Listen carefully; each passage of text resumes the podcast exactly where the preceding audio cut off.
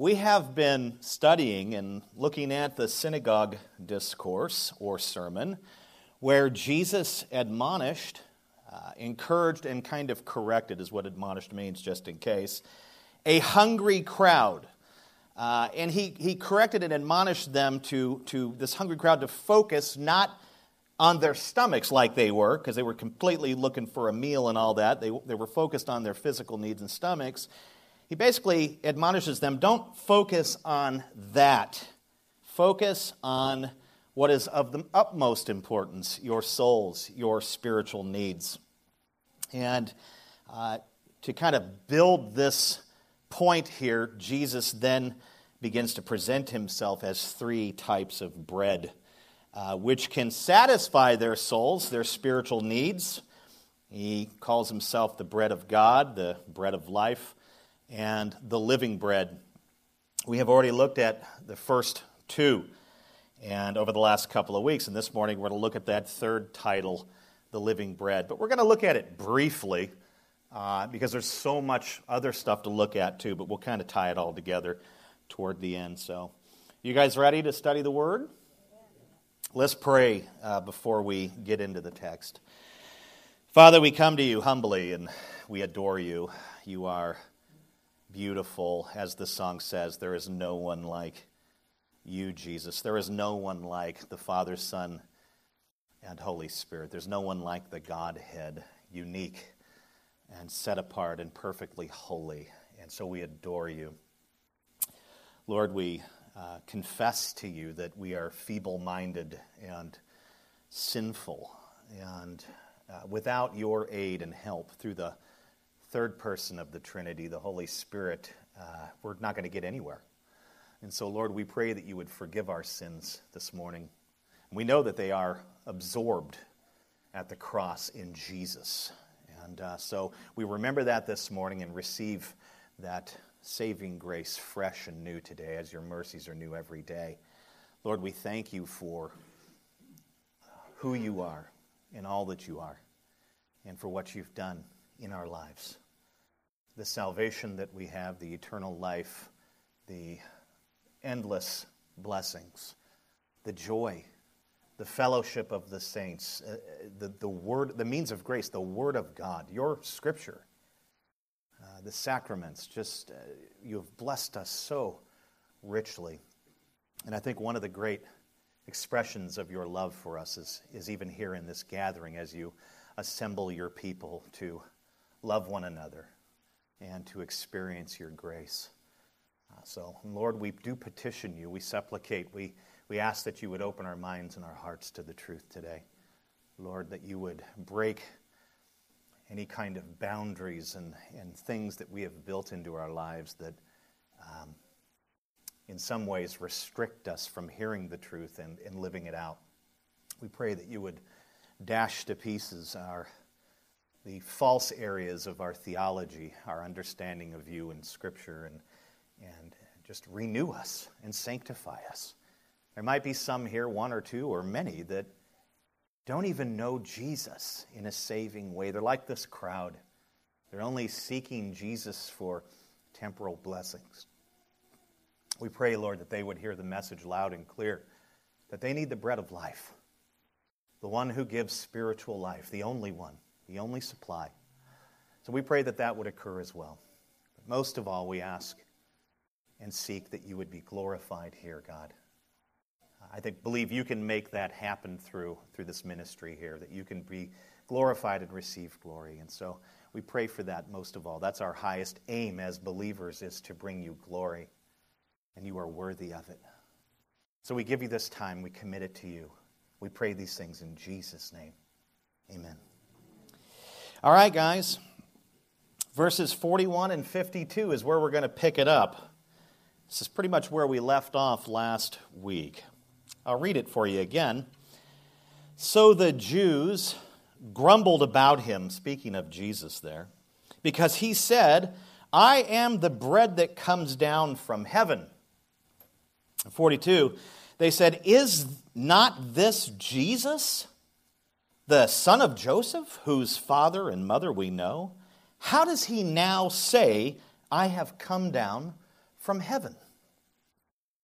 So after presenting himself as the, the bread of life, the Jews began to grumble about something in particular that Jesus said here. They began to grumble about it. And before we even look at what they're grumbling about, I'd like to just define what Jews means there. You see the word Jews. Uh, normally, in the Gospel of John, when we see the word Jews capitalized like that, it refers to the religious leaders who were opposed to Jesus the Sadducees and the Pharisees, the scribes, and that whole you know, combination of religious leaders from the Sanhedrin and temple. They were the ones that are usually called the Jews. Those are the opposers of Jesus. But, but here it has a, a far more general application. It, it really refers to the Jewish people as a whole. This is, this is all the Jews, per se. This is, this is the nation of Israel that's represented here. And so, what, what we learn quickly here is that it, it was the attitude of, of the common Jews, of the people in general, that was now uh, turning sour toward Jesus.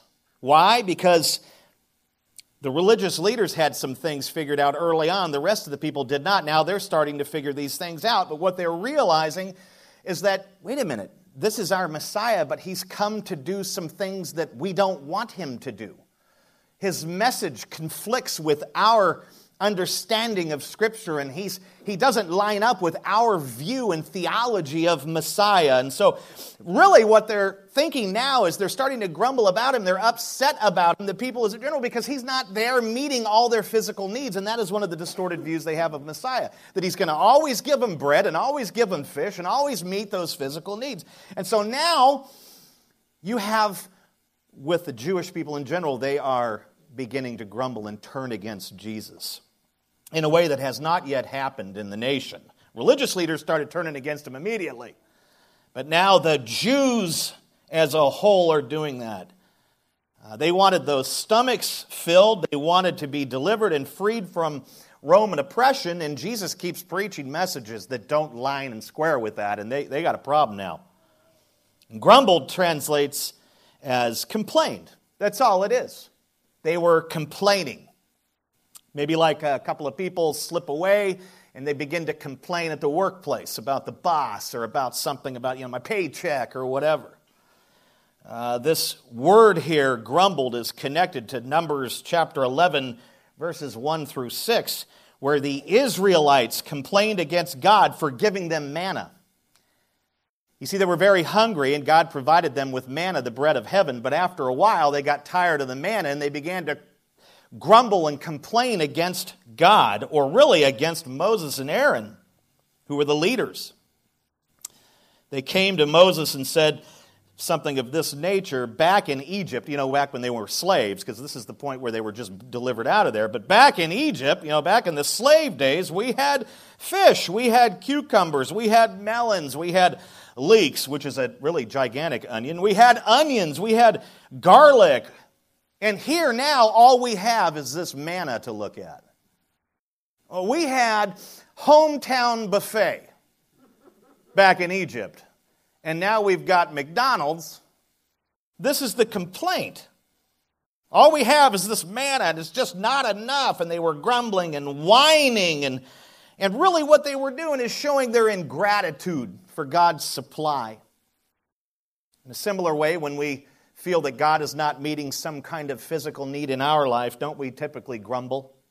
Well, I tell you, if He just comes through, our grumbling might look a diff- little different, but we do it too. And because of this, back then, uh, the whining and the ingratitude, it literally stoked the flames of God's wrath against his own people. Translation, it ticked him off. Big time. So much so that he began to drop massive fireballs from heaven all the way around the camp on the edge of it and burned everything up around it. Like he encircled them with a ring of fire to show his awesome power and the fact that he was not pleased and satisfied or happy with their complaining and railing against him. Uh, it's interesting, if you read that narrative in Numbers 11, you'll see that the Jews later named that place Taberah which in Hebrew translates as burning. That's the place of burning. What? That it got burned up? No, that God's anger burned hotly against them and he dropped fire to show them.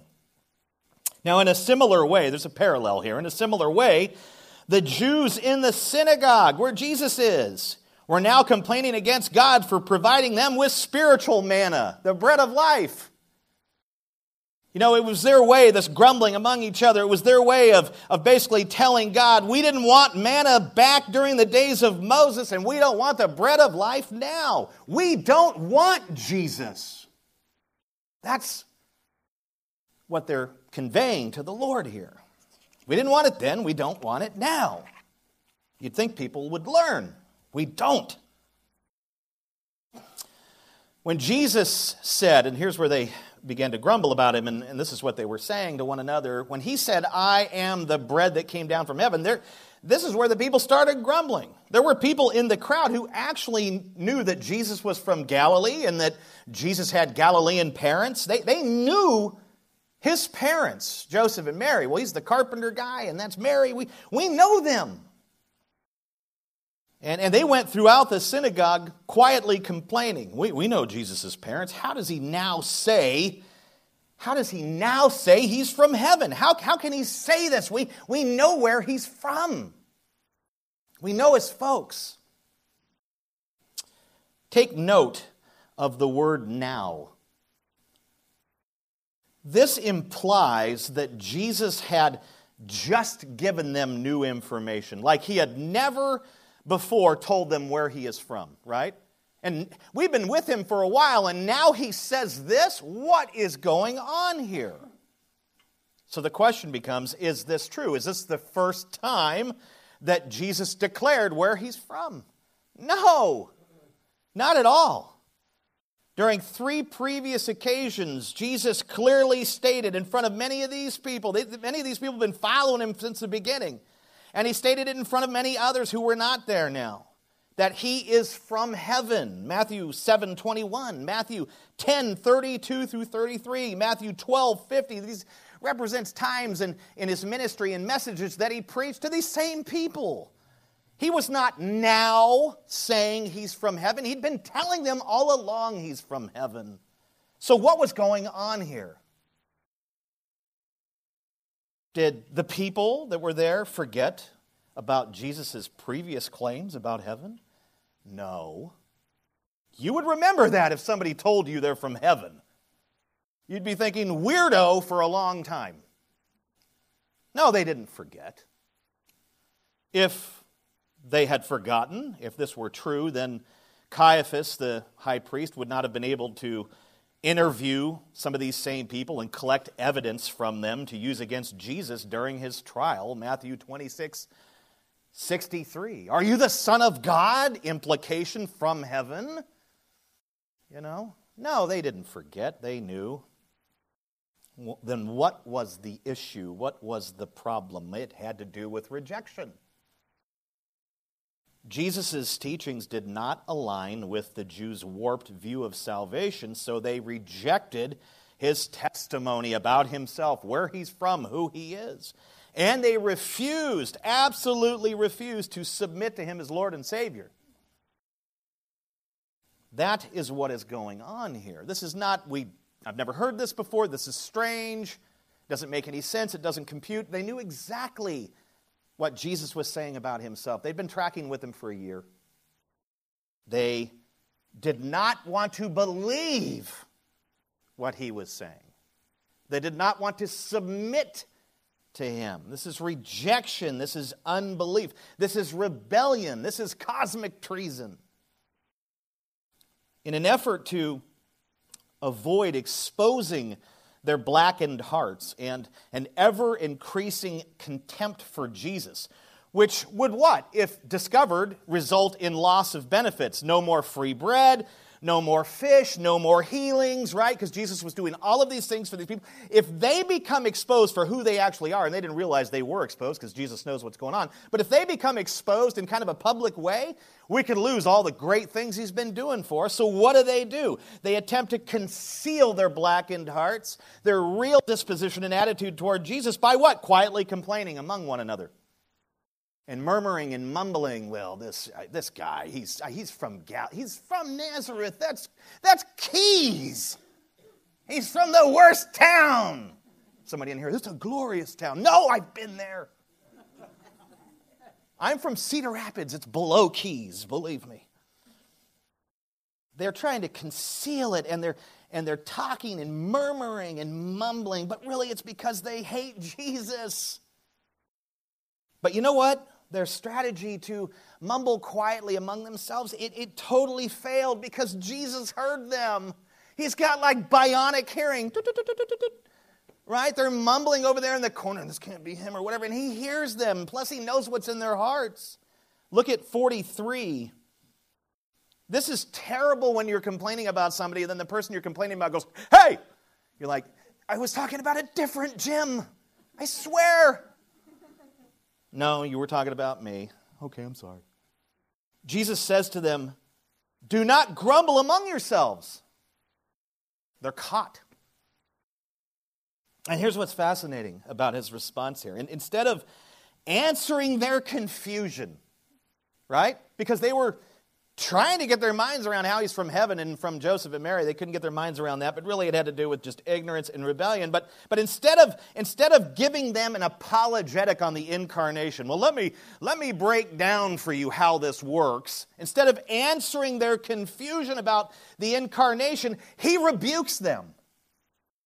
This is a harsh rebuke. Do not grumble. Basically, what he's saying is stop complaining, stop whining. Now, up to this point, why does, why does Jesus respond this way to him? Because this doesn't sound like friendly, all loving Jesus. It is, but sometimes love has to be tough, right? But here's Jesus' rationale. Up to this point, he had provided these people with ample evidence showing who he is and why he came.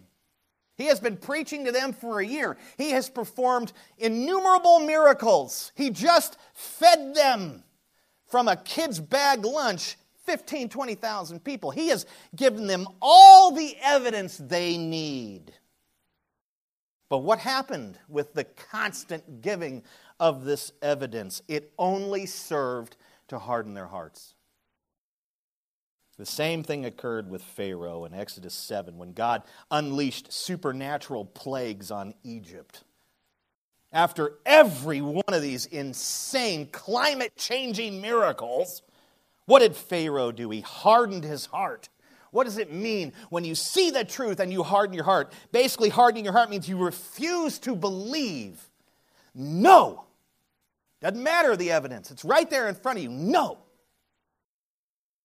There is the hardening that is happening here in the synagogue, just as it happened back in Exodus. These people had seen Jesus' things and, and, and, the miracles and heard him, but they refused to believe in, in the one who's performing the miracles, just as Pharaoh did.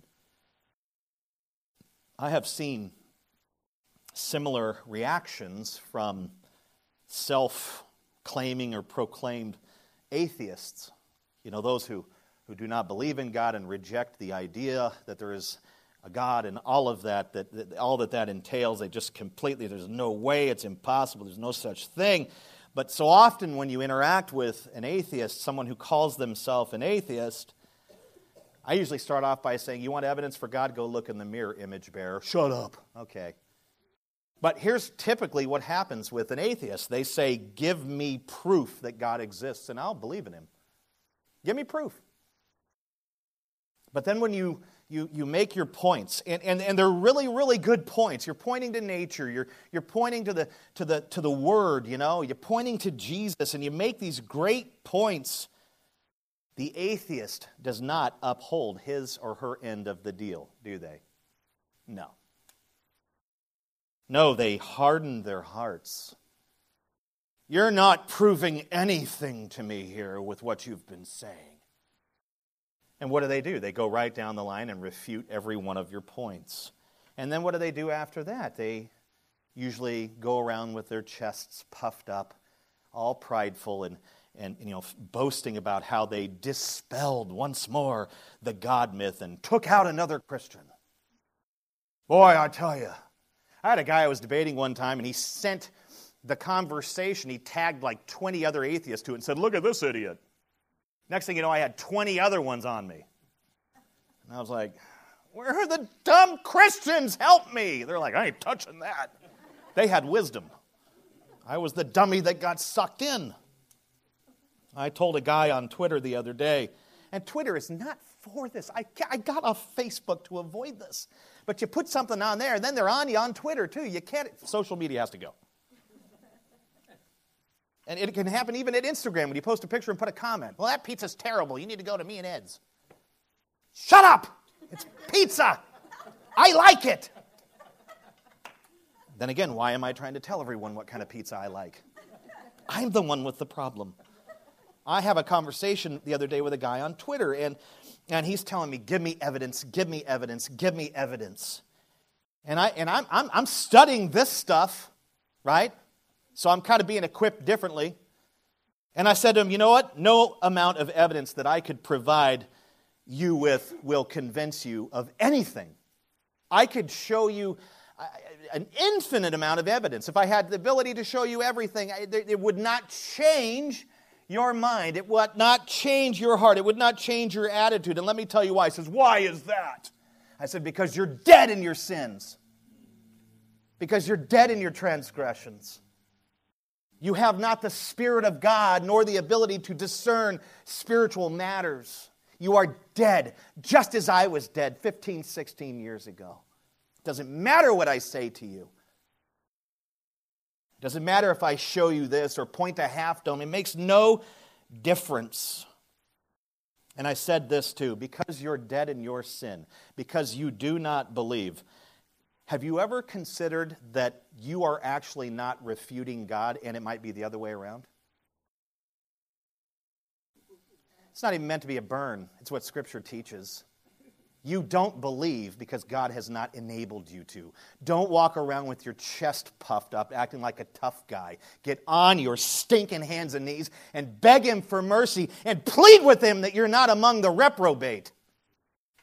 This is a different strategy with atheists. Quit feeding them fuel for their fire and giving them ammo by pointing to all things. Start telling them their real spiritual condition and tell them that if God does not turn you, because you're not going to turn yourself because they think they can turn it on and off, you're going to perish. This is God's responsibility. I tell you what, that started a pretty interesting conversation. Usually they cuss me out and take off. Then all of a sudden, this guy's asking me all sorts of stuff. Then after day two, I had to block him. Well, he started saying, well, God kills everyone and all this, and I was like, I'm out of here. You started, I, you, you started to hear, and, and then just, you know, the, the devil comes and the seed and all that stuff, and okay, I'm out. You know, somebody else can minister to you. I'm never going to convert you. The Holy Spirit does that. really, a person's unbelief and rebellion against God proves that God has left them in their sin. Maybe for that moment, maybe for an eternity. So don't walk around thinking, look what I did. Get on your hands and knees and plead for mercy and pray that you are not among those whom God is not going to save. It's a different strategy. Doesn't sound, sound very pleasant or nice, but you can't be nice. No evidence will turn them. Jesus has performed endless miracles for these people. Were they turned? No. No, they were not. So I blocked the dude because he was saying nasty stuff, and I don't, I don't tolerate blasphemy. Now, Jesus knew, Jesus understood that some kind of an apologetic argument for where he had come from, it would only serve to further harden their hearts. So, what does he do? He rebukes them instead. Because I understood this now and read this, I kind of tried to do the same thing with the atheist the other day. Of course, I'm not Jesus, so I got nowhere. But I thought, well, this is the Lord's method he's using. Maybe we should turn away from the whole evidence thing. I don't know. We should measure every and assess every scenario and try to you know, use the scripture then. But, anyways, his rebuke was not meant to just tear down or blow them out or turn them away, per se. It was meant to get their attention. Right? If you're complaining and grumbling and somebody says, Stop complaining, you're going to. So he's trying to snap them back to him so that he can continue to present the gospel to them. The gospel that he's preaching here is the gospel of his life, death, burial, and resurrection, but he's put it in the form of the bread of life, the one who gives eternal life. There's the gospel. And I had a thought. Jesus is omniscient, he knows all things and everything, and he's part of the plan of God and designed everything, and he's sovereign in all of that. Jesus could go into a room and preach the gospel to an entire room filled with people he knows will never be saved. Aren't you glad you don't know who the elect are? Would you go into a room and preach to a bunch of people that are reprobate and will never be saved? You'd probably say, Why would I bother? Jesus. Well, Jesus seemed to do that. I thought, well, okay, so we see the end result at the end of this chapter, and a whole bunch of people leave him. So it didn't produce what we would want to see it produce. Is it true that it didn't produce what we were not his true disciples there? Did not his true disciples get to hear about how he's the bread of life and the only one that can satisfy? There's, there's, God's word has a purpose no matter who it's going out to. But I thought about that. Jesus would, could preach in front of people that, whom he knew would never submit. And yet he faithfully preached the word of God, didn't he? I'm so glad we don't have that knowledge. We probably would not do ministry, which is really sad. We don't know who is going to be saved and who is not going to be saved. And when we meet somebody who loves Jesus, we say, Wow, you look like the real thing. I love you. Then about two months later, you don't look like the real thing anymore. I still love you, but it's really weird. It's just not in our power to know. And Jesus faithfully preached, corrected them, brought them back to his point. He's the bread of life, he's the one that gives eternal life. And the next verse, Jesus builds on what he said back in 37a. Now, look down at 44. He says this. This is just such a marvelous statement that has been so twisted by evangelicals.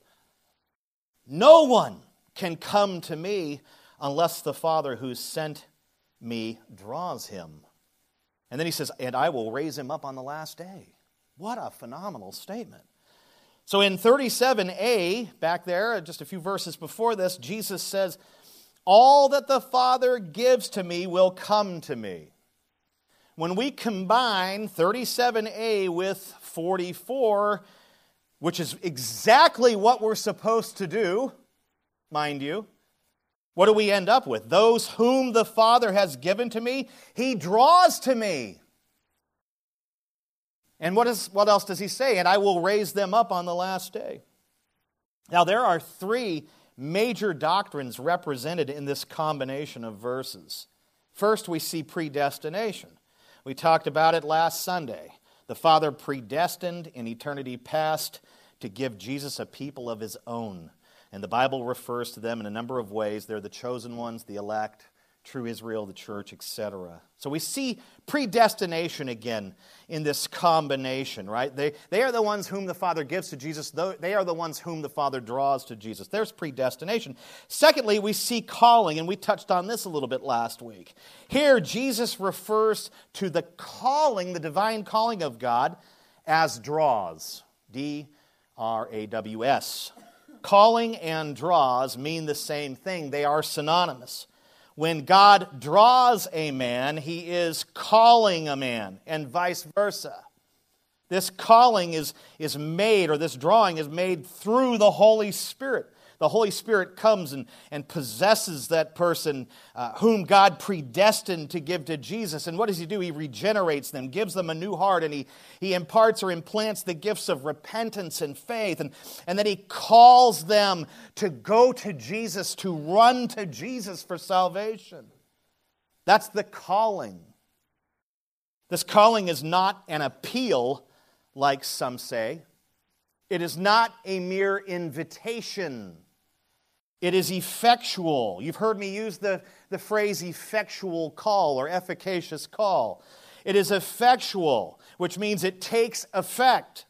Why? Because it is accompanied by God's omnipotent power. And this calling is not refutable, as some say. It will not, under any circumstances, be turned down or rejected by the one who is being called. It's not like you're getting called on a phone and decide not to answer. Right? You look at your iPhone, oh, it's him. Voicemail. Oh, it's Pastor Phil again, voicemail. Or me, oh, it's. Never mind. That's terrible. Don't say that. These are your people. They're not my people, they're your people. This calling is it is not refutable. It's not like God calls you and offers you something and you say, "Nah." It's not refutable, it's actually irresistible. Because the person who is being called has just been regenerated, given a new heart and new attitude, new disposition toward God. They want to come to Jesus for salvation like never before. They now love Jesus.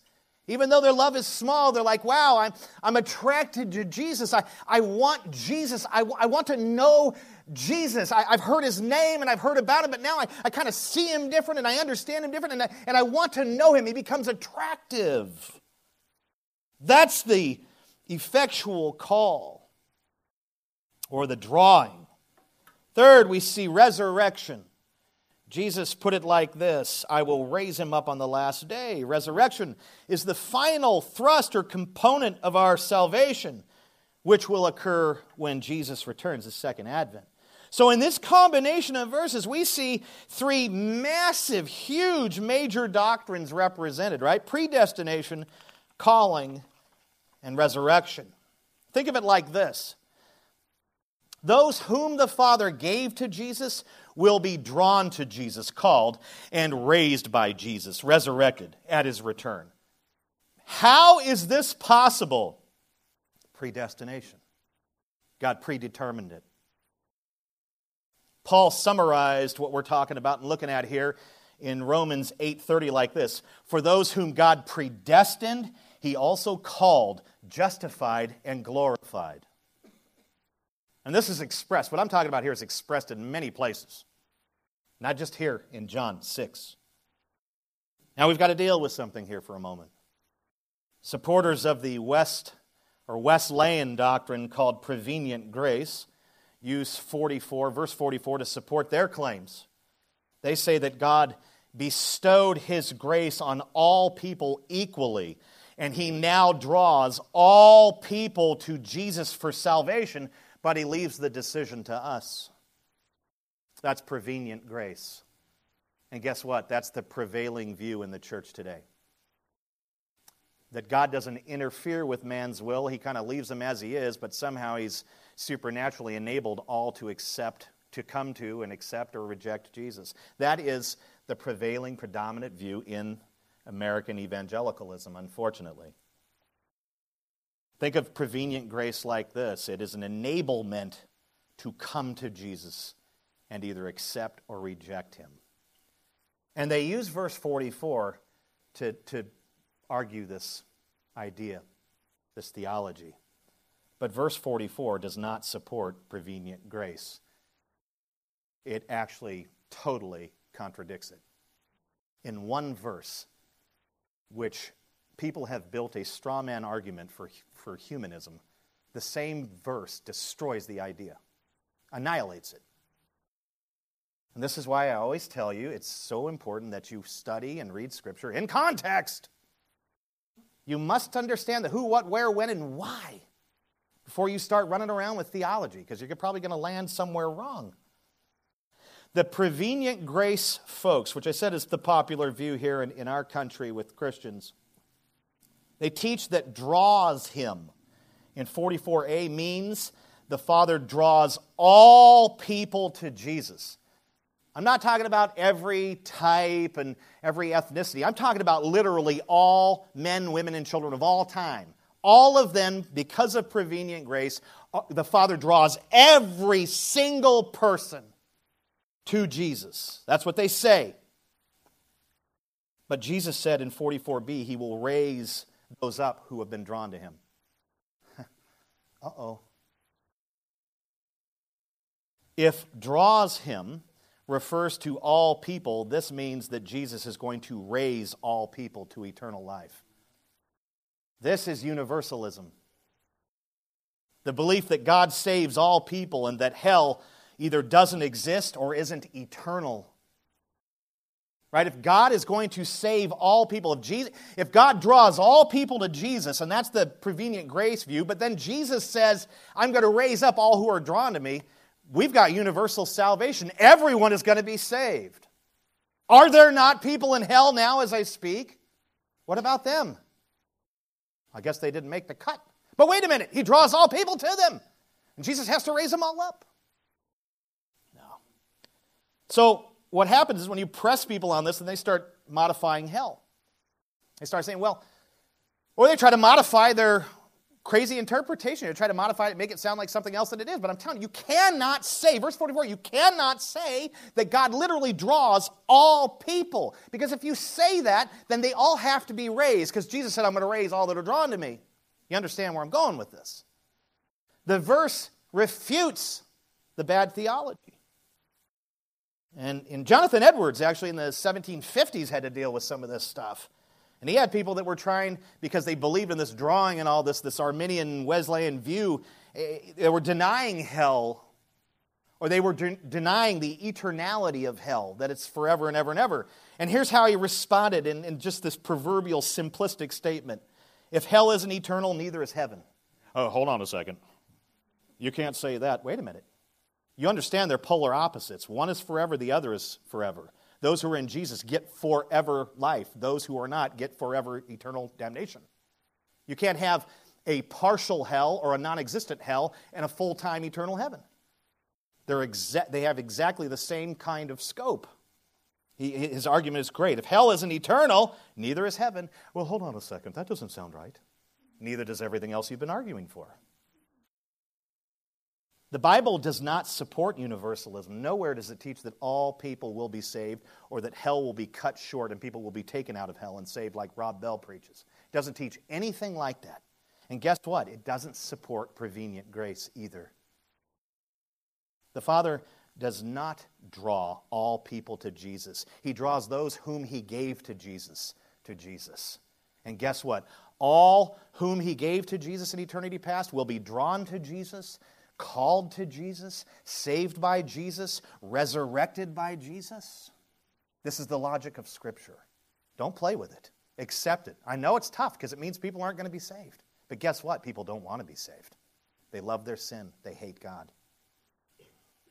The Bible does not teach prevenient grace. It does not teach universalism, not even come close to it. What does it actually teach? Election, predestination, calling, regeneration, faith, repentance, justification, adoption, sanctification, glorification, resurrection. Those things pertain to salvation. It doesn't teach prevenient grace. Guess what else it teaches? Hell is a real place and the eternal destination of those who do not come to Jesus and believe. It's all there in Scripture. Now, the most popular supporter of prevenient grace is the founder of Methodism, John Wesley. He is the one that actually de- developed from Scripture, in his opinion, the doctrine of prevenient grace. It came from him. He's a Wesley. Wesleyan thought comes from Wesley, the Wesley brothers. He developed the doctrine. But guess what? He did not support universalism, nor did he reject any of the doctrines of hell. I would say to him today, how can he have it both ways? And today, with technology and the ability to look at the Word of God the way we can with the resources, you'd probably say, I was wrong. I'll tell you what, his interpretation of John 6.44 may have been off, but he was right about many other things. He's a brother, powerful preacher.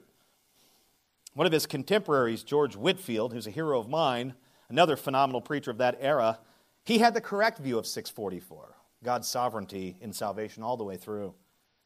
These two giants of the 16th century varied from one another in their theologies that pertained to salvation, but they still respected and honored each other the best they could. One day, someone asked Whitefield if he would see Wesley in heaven. And literally, somebody came up to him and pulled, tugged on his shirt, maybe after he preached, and, and said, Do you think you're going to see John Wesley in heaven? And I think the person thought that Wesley's theology was just too far off. And it really wasn't. Wesley was said to be within a hair's breadth of a Calvinist, five point Calvinist. So but, anyways, this person thinks that, okay, so I know Wesley's theology's off. Maybe he's not going to go to heaven. Let's ask the expert here if he thinks he's going to see Wesley in heaven. And he thought that Whitefield would say, No, I'm not going to see him there. And Whitefield replied, No, I will not see him in heaven. What? He said this John Wesley will be so close to the throne of grace, and I will be way in the back, unable to see him. Think about that. This is a man who honored the other man who had a different view of the way that God saves, but the man loved Jesus and preached Jesus, and God used him mightily. And Whitefield's opinion of him was, yeah, he's going to be there, but I won't see him because I'll be way in the back. That's just awesome. Jesus points to the, God's sovereignty and salvation in verse 44. Why? To make clear to the disbelieving Jews that are there everywhere that they were in no way frustrating God's plan of salvation through their unbelief. He's already done this earlier. Now look at 45. It is written in the prophets, and they will all be taught by God. Everyone who has heard and learned from the Father comes to me. What a statement! Here, Jesus describes how the Holy Spirit calls the elect, those whom God predestined to give to Jesus. He, he describes how the Holy Spirit calls them to Himself through the gospel. We see three things here, but before we look at them, focus on 45a. Jesus tells us that the calling of the elect was prophesied in Isaiah 54 13. It says, All your children shall be taught by the Lord, and great shall be the peace of your children. Now, children here does not refer to humanity in general, like all people are God's children. It doesn't have any kind of general application there at all. It refers to those whom the Father predestined unto adoption as his sons and daughters in Christ Jesus, the elect. Ephesians 1 5. You see, God predestined for the elect to be called to Jesus through the power of the Holy Spirit, through the ministry of His Word. Now, let's look actually at how the Holy Spirit calls the elect to Jesus through the gospel. We see three things, as I mentioned. Number one, the Holy Spirit teaches them the gospel. Verse 45b, it says, They will all be taught by God. Who's the all? All the elect. All people? No. All the elect. All who have been who have been chosen by God, given to the Son, and drawn to Jesus. They will all be taught the gospel. Nobody gets to heaven, nobody gets to Jesus apart from the person and work of Jesus. You must be taught the gospel, hear the gospel, believe the gospel. But here it's simply put, they will all be taught by God. Those whom He predestined, they will be taught by God. Those whom the Father draws, they will be taught by God. They will be taught the gospel by who's the teacher? The Holy Spirit. Number two, the Holy Spirit opens their ears to the gospel. And some would call this the doctrine of illumination, like where they not only hear the words, but they actually hear the meaning, and it has this power in it, and it comes and opens their, their minds to what's being said. He expresses this in 45c everyone who has heard. There's the opening of the ears. Part of, of illumination, bringing someone to understanding. And the final thrust here is 45d. The Holy Spirit opens their minds to the gospel, right? They're taught by Him, uh, their ears are open, and then their minds are open to the gospel by the Spirit. 45d, and learned from the Father. There's the full thrust of illumination. That the Spirit, that the gospel is being preached to the person whom God has predestined. And he hears, he hears the gospel but it comes with divine instruction and teaching in an effectual way. And then his ears are open to it. He starts to really comprehend and understand it. And then his mind is open to it too. And that, that's where that fuller understanding comes and an empowerment to respond to it. That's what he's talking about here. All of this is packed into the divine calling of God to the elect. And what does it result in? They're taught, they, they hear, and their minds are opened and changed, what does it result in 45e? They come to me. They come to Jesus. Do you see it? It's all there. That is the calling. That is the drawing that he's just declared. Those who are drawn to Jesus are done so through the ministry of the Holy Spirit, through the teaching of the gospel, through the illuminating power of the Holy Spirit. Their ears and minds are open to it. And within all of that, the, the gifts of repentance and faith come packed into that. And the person begins to turn from their sin toward Jesus. Now they want to live for Jesus. And they believe in Him for this salvation. Man, I was trusting in what I was doing. I was trusting in Allah. I was trusting in Buddha. I was, I was trusting in karma. I was trusting in my good deeds. And I realize now for the first time, it's all Jesus. It's all Jesus. And guess what? You run to him, not from him. Oh, I don't want that. Your soul has just received what it has been looking for and searching for your whole life. Finally, the bread of life has, has nourished and met the soul's need. It's all packed into the calling. Are you hearing what the Lord is saying to you today? Through His Word. Now, when Jesus says this, something else happens here among the crowd. His opposition, from time to time, would question his authority to speak on these matters. And I think that's what was happening here. We don't, we don't see if they were asking questions. We, we, don't, we, don't, we don't even see them at all at this point. Jesus just keeps preaching. But I think something was going on here, and that's why we have 46 the way we do. Because they did question his authority. Like, you know, there were times where they would say, Well, you know, who gave you the right to say what you're saying and to talk about the Father this way and all of that? And of course, he would always respond, I came from the Father.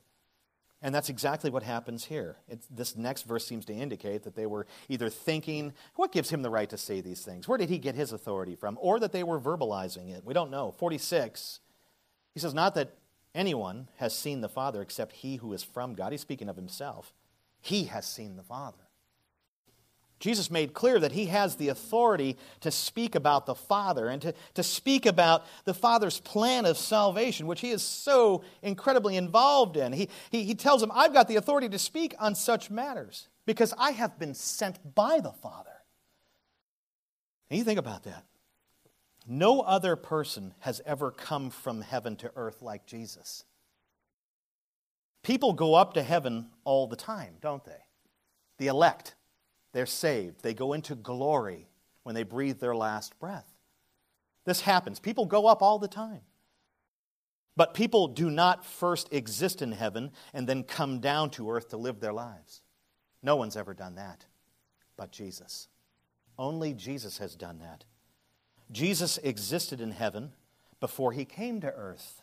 John has been arguing this since the beginning of his gospel. Jesus existed before the heavens and the earth were created. Jesus has always existed. Jesus is the eternal Word of God, right? John 1 1. Verse 46 is nothing less than a statement about his deity.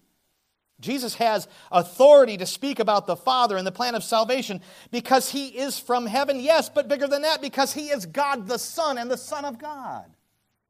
I speak with the authority that was given to me by the Father, but I speak on my own authority because I am God. That's what he's saying. You remember those uh, corny investment commercials from the late 70s and into the 80s? When E.F. Hutton speaks, people listen. Remember that? Anyone remember that? Seriously. Some of you are like, dude, you're dumb because I was born like four years ago. You remember that? The, the, TV was saturated with these back then, and yeah, I watched way too much TV, but I remember when E.F. Hutton speaks, people listen. Forget about E.F. Hutton. When Jesus speaks, people better listen. Why? Because he speaks with divine authority, doesn't he? Amen? That is Jesus' point right here. They're not taking him serious, they're not yielding to him. They're not receiving his teaching, they're not believing his testimony. Nothing is changing. And maybe they're questioning in their minds or verbally. Listen to what he's saying. He's from Mary and Joseph. He does not have authority to teach on such matters. In fact, he didn't even go to Princeton with me, the Jewish Princeton. I don't know where it comes from. I need to stop. This is their mindset. He came from a carpenter's house. What the heck does he know? he knows everything. In verses 47 through 49, Jesus repeats verse 40 and then juxtaposes, contrasts the bread of life with the manna in the wilderness. Look at 47 through 49. He says, Truly, truly, I say to you, whoever believes has eternal life. I am the bread of life. Your fathers ate the manna in the wilderness and they died. What do we notice at the beginning of the sentence? The double truly, truly. What does this signify? What does it signify? That Jesus is about to say something doubly important, right? Super important. And notice what he says next Whoever believes has eternal life. That's the doubly important thing he's saying. You believe in me, you have eternal life. Despite their rejection of him and grumbling, Jesus still invites them to believe in him and have eternal life. That's what he's doing. You know, they're totally lock hard rebellion, hardened hearts, and all that, but he still invites them. Come to me. If you come to me, you'll have eternal life. I know you're talking smack about me in the corner, but if you come to me, I love how Jesus boldly proclaimed the sovereignty of God and salvation and boldly called for people to come to him and believe in him. That's what we're to do. We're to believe in the sovereignty of God, that, that people are only saved through Him and by Him, and He draws them and does all of it. But at the same time, you're supposed to preach in such a way where you're inviting and, and even commanding, in a sense, in love, come to Jesus and believe. It's not true what they say of us Calvinists that we don't believe in evangelism. We do. We understand that the only way the elect come to Jesus is through the gospel. So we preach the gospel like maniacs, right? We understand that God has not only ordained the end result, but everything in between. The preaching of the gospel, the calling, regeneration, justification, adopt. We get it. We preach. And God is faithful. He brings his people to Jesus. I think he set an example for us to follow here.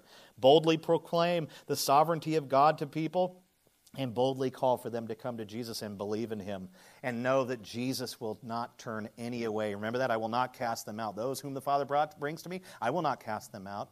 If somebody comes to Jesus and they want faith and they want to believe in him and they want salvation, because the Father gave them to Jesus. And you know what else you have to do? Leave the results in God's hands. Don't try to manipulate or get clever. Just trust that the Holy Spirit is at work and he will accomplish all of the purposes. And he will. In verse 48, Jesus repeats 35a, I am the bread of life. He then contrasts the bread of life himself with the bread of heaven, manna. The manna was also divinely given and came down from heaven, but it did not impart eternal life, had no ability to do that.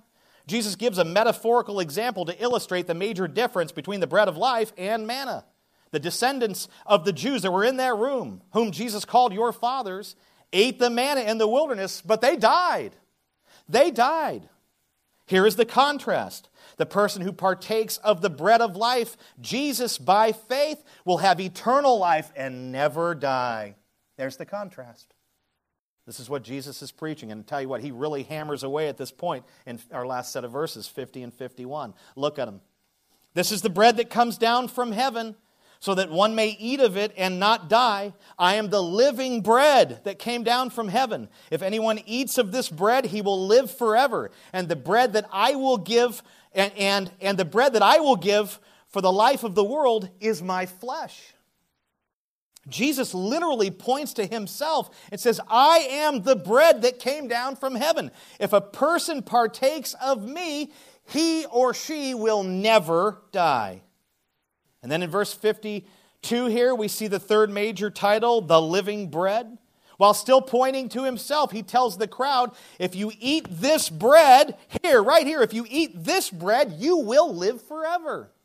Why? Because I am the living bread. I am the bread in the flesh, so to speak. Now, was he really talking about himself as a loaf of bread? No. Was he speaking literally here that you must, you know, eat my flesh and all that? Was he telling them to eat his body? Was he promoting cannibalism like think, some think he was? Maybe some in the crowd thought that. I'll tell you, many things were permissible in Jesus' day. There was some crazy stuff going on, but cannibalism was not one of the approved things.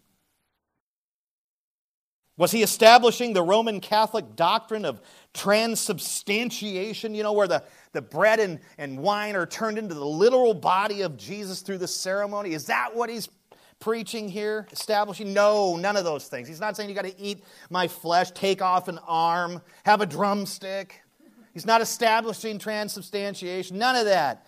What did Jesus say in verse 35? We partake of him by what? Coming to him, repentance, and by believing in him, faith. That's what he means. When we come to Jesus and, and believe in Jesus, we will receive eternal life, or as Jesus put it in the middle of 52, live forever. Lastly, in the second half of verse 52, Jesus points to the cross. Ah, oh, man. As the bread of God, bread of life, and living bread, Jesus will go to the cross and sacrifice his flesh, his life for the world, sinners from every tribe and tongue. He goes to make this sacrifice, the, his literal death, the destruction of his flesh, so that he can secure for those whom the Father gave to him, so he can secure for them, for the elect, for those people, all that is necessary for eternal life in accordance with God's plan of salvation. Closing. The synagogue discourse has made many, many things clear so far, and I, I just want to focus on the four that we've kind of been highlighting.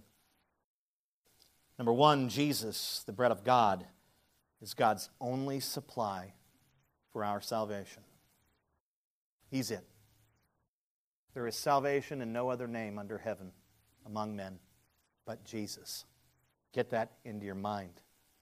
You're not going to get saved through what you're doing, through good deeds, through some other religion, through goodness. God has said plainly of those who are not in Jesus, there is nothing good about us. Doesn't mean that we disobey all the laws or mistreat our families or any of that. In spiritual categories, there's no good. We are dead. Jesus, the bread of God, is God's only supply for our salvation. He is the, he is the true manna, the true bread. The Father sent his only begotten Son as our bread for our salvation. Number two, Jesus, the bread of life, is literally the only one who can save us. He's not just the supply, he's the Savior. He's the only one who can save us. There is no other way to be saved. There is no other way to experience eternal life but through Jesus. That's it. People don't believe that today, but it's it. Number three, Jesus, the living bread, is the only one who can satisfy and sustain us spiritually. He is the bread that, once ingested, satisfies the soul for all eternity, fixes the soul's disposition and attitude quenches the spiritual hunger. He's the only one that can take us from grace to glory. He's it, the living bread. And four, to partake of Jesus, the bread of God, bread of life, and living bread, we must come to Him, repent, and believe in Him, faith. That's how we receive all that Jesus is and all of His blessings. The question is the Father drawing or calling you to Jesus through the gospel this morning, through regeneration, through the Holy Spirit? Come to Him now. Run to Him. He will not cast you out. For those who have already come to Jesus and believed in Him, Know that it was the Father who drew you to Jesus in accordance with his predestined plan. It's so sad today that so many Christians, and yeah, there's some great brothers and sisters out there, they really believe that they are the ones who got themselves saved through the decision they made or through their coming to Jesus. And they have no concept or willingness to even entertain the idea that they are the Father's eternal love gift to Jesus and that they got to Jesus because of the Father. I don't understand why people won't accept that, the people of God. I don't understand why any saint would reject the idea of him or her being chosen and predestined. If that is you, you are missing out. You are missing out on, on a, a fuller idea, expression, understanding of the love of God. As I said last week, you are a gift of the fathers to the Son. You have incredible value. It was expressed through Jesus going and securing for you at the cross the reality and salvation that you could be in Him and come to Him and all of that and enjoy Him. We must start to get into our minds. We must begin to believe what we see in the Scripture. It is right here, it cannot be refuted. We try and we attempt because it leaves a bad taste. I don't understand why, but it does. But guess what? Your unbelief in what God has firmly fixed and declared changes not the reality of it. We, in a way, if we don't believe what the Scripture clearly teaches, we need to repent and come to Jesus wholeheartedly and apologize for holding a view that Scripture does not support. And watch what happens in your life. Your eternal security and sense of those things will, will grow. You'll become more bold in your proclaiming of the gospel. You will walk in, in more of the power of God because you'll realize the love that He has for you. His love is so, so tremendous and so great. We didn't get to Jesus in our own strength or power according to our own will. We got there because of the Father. And I say, because of that, because salvation truly is all of God, He should get all the glory for it. Amen? He deserves it. And when you share the gospel, saints, with those around you, people around you. Use Jesus' ex- example. Boldly proclaim the sovereignty of God in salvation. It's okay. Talk about what God has done. Let people marvel at that or turn away from it, but proclaim it. But also boldly call for them to come to Jesus and believe in him. It's not a contradiction. There's no contradictions here. God has ordained the end and the middle. And remember to leave the results in God's hands. Amen.